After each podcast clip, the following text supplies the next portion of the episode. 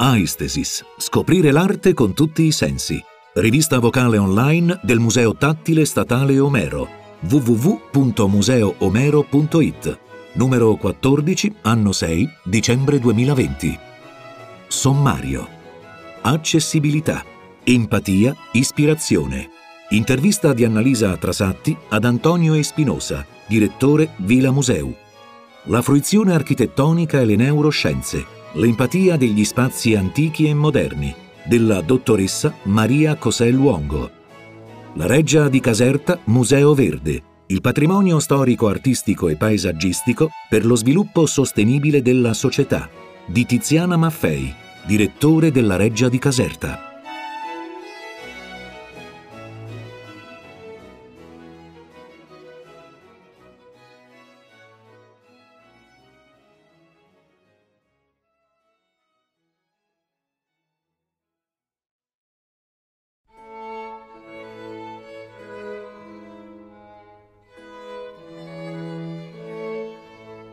La Reggia di Caserta Museo Verde.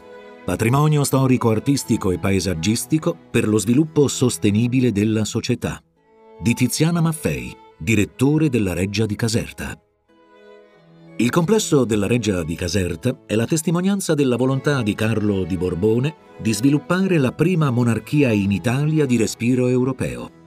Una corte di nuova fondazione nella campagna Felix tra il Vesuvio e il Volturno, poco distante dalla capitale del Regno di Napoli.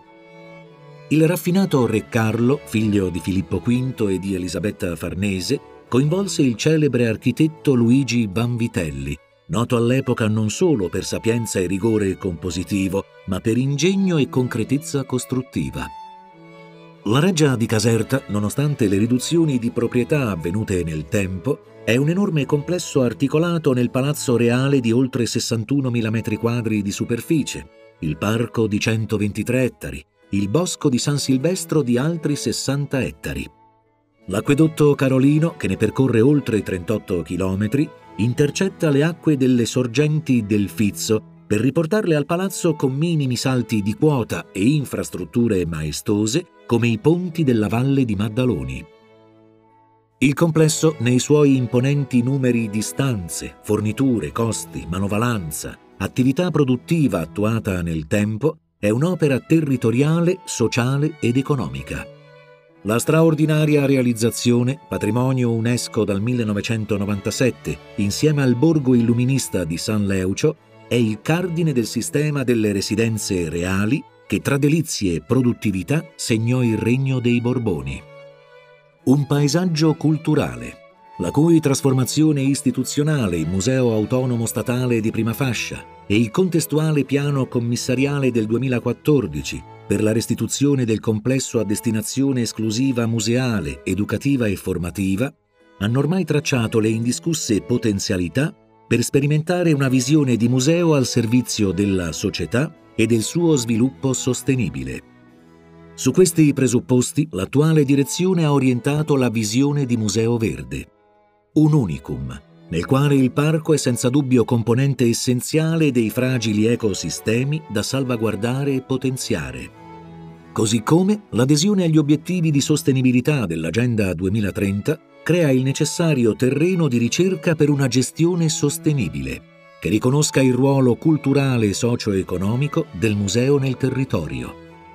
Un percorso impervio, considerando l'urgenza di evolvere sia la percezione interna della struttura nella missione contemporanea del museo, sia la percezione esterna di una collettività oggi assuefatta all'idea di palazzo quale museo contenitore e di un parco monumentale, considerato surrogato degli standard di verde assenti nel territorio urbanizzato, cresciuto senza altre alternative.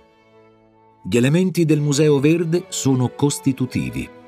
Dal principio ispiratore dell'acqua quale elemento di spettacolarità nel complesso di fontane, ma soprattutto sapiente sistema idrico realizzato per assicurare l'approvvigionamento delle funzioni necessarie alla gestione della comunità di corte, irrigare i terreni e impiantare attività produttive nel territorio come nel caso delle coltivazioni, dei numerosi mulini e delle seterie di San Leucio. ossigenare, con architettonici salti di quota, le profonde peschiere nelle quali si allevavano le specie ittiche per la tavola del re e il cui surplus veniva commercializzato con il marchio Casa Reale. L'acqua garantì successivamente anche l'irrigazione del giardino inglese. Il giardino di paesaggio, commissionato da Ferdinando e Carolina secondo la moda, introdotta dall'ambasciatore inglese Sir Hamilton e realizzato dal giardiniere di origine sassone John Andrew Greifa. La composizione di un'area silvestre ad oriente, come passeggiata tra rarità botaniche, suggestivi scorci, romantiche rovine, e un'area coltivata a ponente, con la componente utilitaristica destinata alla produzione, esposizione, acclimazione, fu da subito il luogo ideale per far evolvere la disciplina botanica quale scienza moderna. Lo studio e la riproduzione di specie vegetali da diffondere nei numerosi siti reali e nelle residenze aristocratiche del regno diventarono in breve tempo non solo occasione di dialogo e diffusione scientifica con altri giardini e orti botanici europei, ma attività commerciale. Riconoscere i valori fondanti di questo complesso e inserirli nella propria missione è essenziale per restituire alla contemporaneità l'identità del complesso della Reggia di Caserta. Le cinque funzioni primarie del museo nella Reggia di Caserta si dilatano quindi in azioni che operano in prospettiva. L'acquisizione, non solo fisica ma immateriale, quale patrimonio di conoscenza interdisciplinare su collezioni il cui complesso sistema di relazioni non può più essere espresso dal singolo settore disciplinare l'esposizione quale modalità di fruizione in una dimensione sia fisica che digitale, conservazione come attività di salvaguardia che opera ai sensi dell'articolo 29 del DLGS 2004 e formi al contempo un'azione di cura fondata sulla responsabilità condivisa tra istituzione e comunità di riferimento.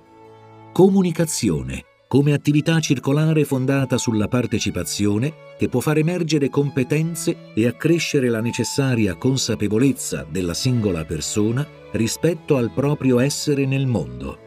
Ricerca come il futuro nel quale recuperare l'unicità della visione umanistica e visione scientifica. Ricerca applicata, sperimentale, innovativa, da poter essere da supporto imprescindibile dello sviluppo di questo formidabile attrattore culturale anche in termini di produttività, in un quadro di sano partenariato pubblico-privato. L'ambizione della Reggia di Caserta oggi è recuperare il valore proprio di paesaggio culturale, patrimonio dell'umanità, quale fonte di ispirazione diretta e indiretta per la crescita di ogni persona all'interno della collettività.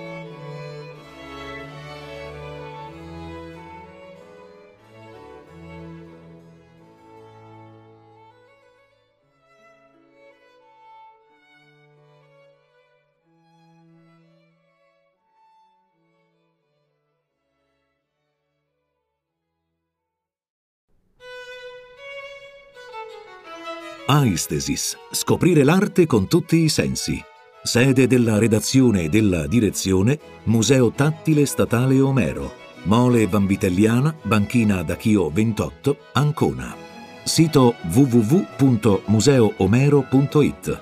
Editore Associazione per il Museo Tattile Statale Omero Onlus. Direttore Aldo Grassini. Direttrice responsabile Gabriella Papini.